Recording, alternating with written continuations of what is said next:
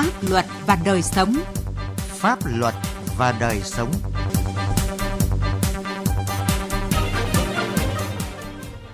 Xin kính chào quý vị và các bạn. Chương trình Pháp luật và đời sống hôm nay có những nội dung sau. Góp ý luật đất đai sửa đổi. Thu hồi đất thì người dân phải được hưởng các lợi ích mang lại từ các dự án phát triển. Bộ đội biên phòng Quảng Ninh nâng cao kiến thức pháp luật cho người dân khu vực biên giới, hải đảo. Cách giữ rừng của người Mông ở xã Nà Hẩu, huyện Văn Yên, tỉnh Yên Bái. Pháp luật đồng hành.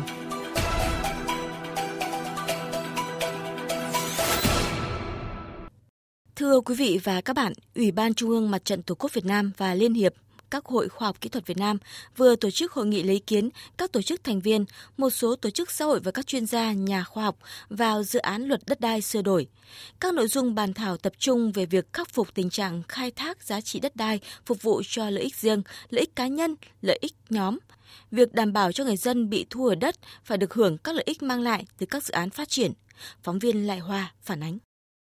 Một trong những nội dung được nhiều ý kiến thảo luận là vấn đề khắc phục tình trạng khai thác giá trị đất đai phục vụ cho lợi ích riêng, lợi ích cá nhân, lợi ích nhóm, ngăn chặn hiện tượng tham nhũng chính sách, lợi dụng chính sách đất đai để làm giàu cho cá nhân. Nguyên chủ nhiệm Ủy ban Pháp luật của Quốc hội Phan Trung Lý nêu ý kiến. Cần phải có quy định về việc sử dụng đất của các doanh nghiệp cổ phần hóa theo hướng tách giá trị đất ra khỏi giá trị doanh nghiệp. Doanh nghiệp cổ phần hóa phải thực hiện nghĩa vụ tài chính về đất đai như những doanh nghiệp khác.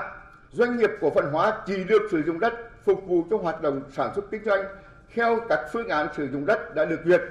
Nếu trong trường hợp chuyển đổi mục đích khác đi thì phải thu hồi đất và đấu thầu đấu giá lại. Liên quan đến các trường hợp sử dụng đất thực hiện dự án đầu tư thông qua thỏa thuận về quyền sử dụng đất, nguyên Phó Chủ tịch Ủy ban Trung ương Mặt trận Tổ quốc Việt Nam Ngô Sách Thực cho rằng dự án luật chưa thể chế hết tinh thần nghị quyết mười tám của Trung ương. Nghị quyết mười tám nêu rõ là tiếp tục thực hiện cơ chế tự thỏa thuận đất giữa người dân với doanh nghiệp trong chuyển nhượng quyền sử dụng đất và quy định cơ chế góp vốn quyền sử dụng đất, điều chỉnh lại đất đai đối với các dự án phát triển chỉnh trang đô thị khu vực dân cư nông thôn. Hai cái điểm này trong nghị quyết mười tám đều nêu và hiện nay ý kiến này đều mong muốn thể chế. Phải thấy được cái mặt ưu điểm của tự thỏa thuận sử dụng đất trong các dự án vừa qua. Và bởi vậy trong giai đoạn này thì phải nghiên cứu nên có một điều khoản chuyển tiếp của cái việc mà cho tự thỏa thuận này. Dự án luật đất đai sửa đổi tiếp tục quy định về miễn tiền sử dụng đất, tiền thuê đất đối với đồng bào dân tộc thiểu số trong các trường hợp sử dụng đất để thực hiện chính sách nhà ở, đất ở đối với người có công với cách mạng, hộ nghèo, gia đình chính sách, cá nhân là dân tộc thiểu số ở vùng có điều kiện kinh tế xã hội đặc biệt khó khăn, vùng biên giới, hải đảo. Tuy nhiên, Phó Chủ tịch Hội đồng Dân tộc của Quốc hội Quảng Văn Hương còn băn khoăn. Khó khăn nhất trong cái việc sửa đổi luật đất đai này đó cái tác động của cái điều kiện tự nhiên kinh tế xã hội của vùng miền núi, của đồng bào dân tộc thiểu số. Ở đây là cái chúng ta thấy rất rõ về tính chất phức tạp, đa dạng của địa hình, của khí hậu, của thiên tai, mưa lũ, rồi quy mô, chất lượng của cái nguồn tài nguyên về đất, về nước, về rừng.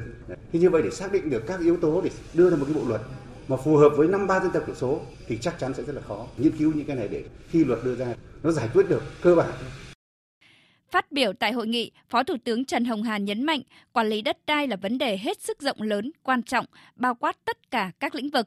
Có thể coi luật đất đai là đạo luật gốc trong quản lý nhà nước về đất đai, đặc biệt là tiền đề để phát triển kinh tế xã hội. Đồng thời bày tỏ mong muốn các ý kiến đi thẳng vào các chương điều chưa thật sự khả thi đối với chính sách mà nghị quyết Trung ương ban hành thì tập trung góp ý để làm sao chính sách đó được thể chế một cách đầy đủ, đủ điều kiện pháp lý thực hiện và người dân nào đọc cũng hiểu và áp dụng thực hiện. Liên quan đến việc giải phóng mặt bằng đi liền với hỗ trợ tái định cư được thể hiện trong dự án luật, Phó Thủ tướng Trần Hồng Hà nêu rõ quan điểm. Đó là làm sao sau quá trình thu hồi đất thì người dân được hưởng các lợi ích mang lại từ các dự án phát triển. Trong từng dự án, trong từng chính sách thì người dân phải được hưởng cùng với quá trình dự án đấy.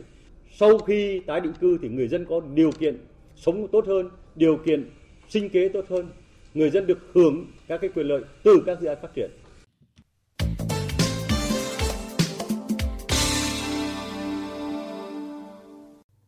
Thưa quý vị và các bạn, thời gian qua, Bộ đội Biên phòng tỉnh Quảng Ninh đã linh hoạt, đa dạng các hình thức tuyên truyền, phổ biến giáo dục pháp luật cho cán bộ và nhân dân khu vực biên giới, biển đảo trên địa bàn.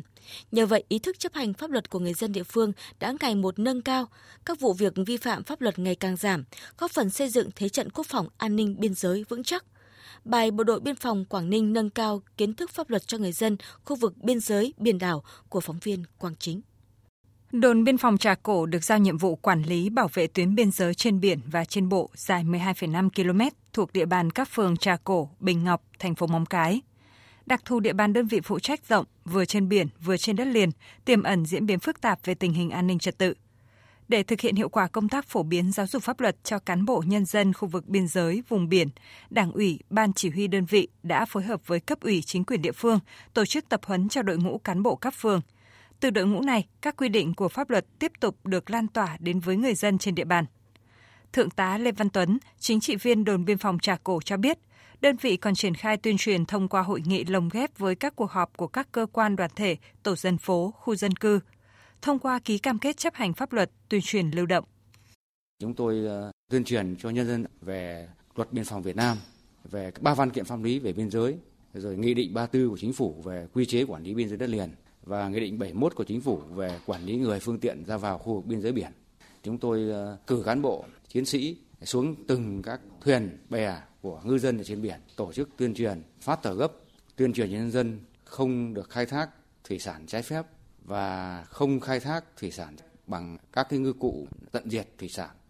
Nhờ được Bộ đội Biên phòng tuyên truyền pháp luật, anh Phạm Ngọc Thưởng cũng như nhiều ngư dân khác đánh bắt trên vùng biển Vịnh Bắc Bộ có kiến thức vươn khơi đúng quy định và kịp thời báo cho Bộ đội Biên phòng các hoạt động vi phạm pháp luật trên biển.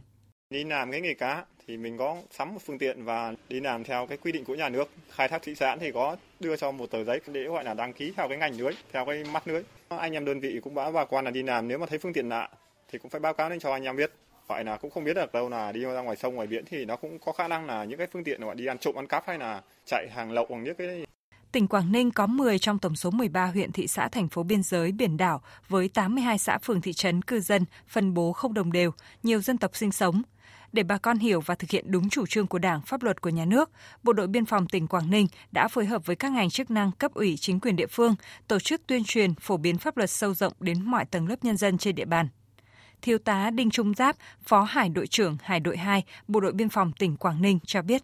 Chúng tôi phối hợp với các cái lực lượng hoạt động trên biển, tổ chức tuyên truyền, kết hợp với tặng cờ cho bà con nhân dân. Trong năm vừa rồi chúng tôi phối hợp với lực lượng cảnh sát biển, cảnh sát giao thông thủy, thường xuyên tuyên truyền cho bà con về luật cảnh sát biển, luật biên phòng, rồi các cái quy định của pháp luật, đặc biệt là có cái tháng cao điểm về phòng chống ma túy và tội phạm, phối hợp cùng để tuyên truyền rồi phổ biến giáo dục pháp luật cho bà con. Bộ đội Biên phòng tỉnh Quảng Ninh đã phối hợp với các cơ quan chức năng trên địa bàn, lồng ghép tuyên truyền phổ biến giáo dục pháp luật với triển khai các mô hình chương trình xây dựng cơ sở chính trị địa phương vững mạnh, phát triển kinh tế xã hội, giảm nghèo ở khu vực biên giới, biển đảo. Đại tá Lê Xuân Men, Chính ủy Bộ đội Biên phòng tỉnh Quảng Ninh khẳng định, trong thực tiễn các mô hình này đã phát huy hiệu quả. Ngoài việc tham gia củng cố các cơ sở chính trị ở địa phương, thì chúng tôi cũng giúp địa phương phát triển kinh tế xã hội. Ví dụ như là tham gia xây dựng nông thôn mới, thế rồi thì tổ chức xây dựng các cái ngôi nhà trong cái chương trình mái ấm cho người nghèo nơi biên giới hải đảo, rồi mái ấm biên cương.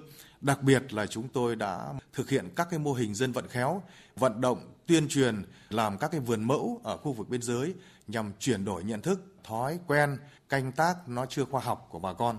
Và bước đầu thì các mô hình này đã có hiệu quả, góp phần xóa đói, giảm nghèo, tạo tư duy mới, cách làm mới cho bà con ở vùng sâu vùng xa nơi biên giới hải đảo. Công tác tuyên truyền phổ biến giáo dục pháp luật cho người dân vùng biên giới biển đảo đã giúp bà con nhân dân nâng cao hiểu biết pháp luật, từ đó tự giác chấp hành pháp luật, góp phần hạn chế tranh chấp và vi phạm pháp luật. Bên cạnh đó, công tác tuyên truyền pháp luật giúp cán bộ nhân dân hiểu sâu hơn về chức năng, nhiệm vụ của Bộ đội Biên phòng để tự giác tham gia cùng Bộ đội Biên phòng quản lý, bảo vệ chủ quyền an ninh biên giới và giữ gìn trật tự an toàn xã hội trên địa bàn.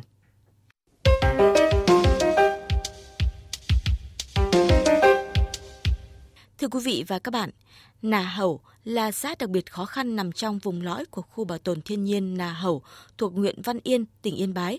Đây là nơi định cư lâu đời của đồng bào dân tộc Mông. Cuộc sống tuy còn nhiều khó khăn, song các thế hệ bà con nơi đây vẫn nỗ lực cùng nhau bảo vệ và giữ rừng bằng cách của mình và bằng cái tình đối với rừng. Nhờ đó, nhiều khu rừng nguyên sinh được bảo tồn hiệu quả cho đến hôm nay. Ghi nhận của Thừa Xuân, phóng viên Đài Tiếng Nói Việt Nam thường trú tại Tây Bắc. Khu bảo tồn thiên nhiên Nà Hẩu với tổng diện tích tự nhiên trên mười sáu nghìn ha nằm trên địa bàn bốn xã Nà Hẩu, Đại Sơn, Mỏ Vàng và Phong Dụ Thượng, huyện Văn Yên, tỉnh Yên Bái. Nơi đây có hệ sinh thái rừng tự nhiên phong phú đa dạng, mang tính điển hình của vùng núi phía Bắc Việt Nam, cùng với nhiều loại động vật, thực vật quý hiếm như cây trỏ nâu, dồi, trám, re, lát hoa, pơ mu. Khu bảo tồn này cũng là nơi sinh sống của khoảng bảy mươi hai loài thú, hai trăm bốn mươi loài chim, gần năm mươi loài bò sát. Trong đó có nhiều loài trong sách đỏ Việt Nam và thế giới như sơn dương, gấu, vượn đen tuyền, vọc xám, rùa đầu to, kỳ đà hoa, chim hồng hoàng, vân vân. Nằm trong vùng lõi khu bảo tồn với hơn bốn nghìn năm trăm ha rừng đặc dụng, Nà Hẩu có hơn bốn trăm sáu mươi hộ đồng bào dân tộc Mông sinh sống. Để bảo vệ tốt những cánh rừng nguyên sinh, từ lâu bà con đã đặt ra những quy định về việc bảo vệ rừng và được cộng đồng tôn trọng. Một trong số đó là thực hành tín ngưỡng cúng rừng. Ngày nay, nó đã được phát triển thành lễ hội Tết rừng Nà Hẩu vào dịp đầu xuân hàng năm với nhiều nghi thức độc đáo như dâng lễ vật thần rừng, cầu khấn thần rừng, ban lộc rừng, cầu mưa thuận gió hòa, cây cối tươi tốt mùa màng bội thu. Ông Sùng A Sà, một người dân ở thôn Bản Tát, xã Nà Hẩu cho biết.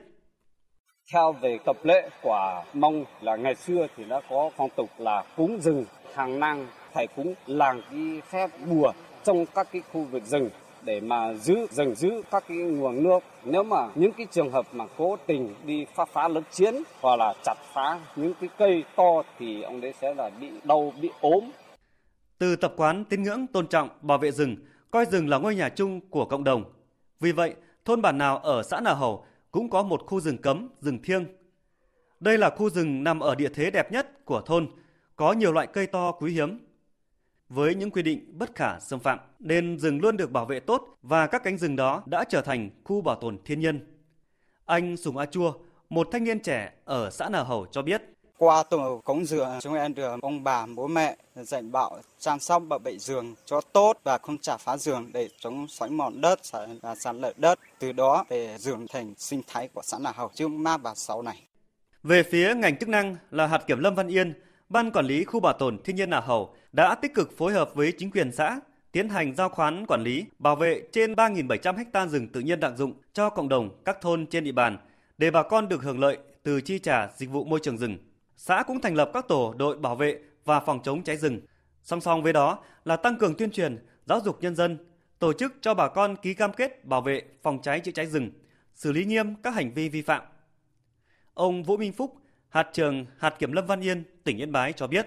Và chúng tôi xác định cộng đồng dân cư, người dân tham gia bảo vệ rừng nó cũng là một trong những cái cánh tay nối dài, cũng những cái tai mắt để giúp cho cái lực lượng kiểm lâm phát hiện, xử lý kịp thời các hành vi vi phạm. Thì trong năm qua thì tôi cũng đã đối thoại với cộng đồng dân cư, qua đó thì để lắng nghe các ý kiến của người dân ở cơ sở cũng như là xây dựng các cái chương trình kế hoạch nó phù hợp từng địa phương để làm sao mà bảo vệ thật tốt diện tích rừng hiện có và ngăn chặn đến mức thấp nhất tất cả các cái hành vi vi phạm.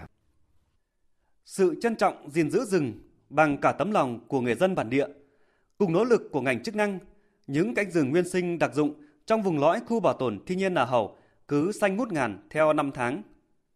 Để rồi, bà con được che chở, đời sống từng bước được nâng cao. Và hơn thế nữa là đã đang đưa Nà Hẩu trở thành điểm đến lý tưởng cho du khách gần xa, ưa du lịch khám phá. Chương trình Pháp luật và đời sống hôm nay xin dừng tại đây. Chương trình do biên tập viên Quang Chính biên soạn. Xin chào và hẹn gặp lại quý vị trong các chương trình sau.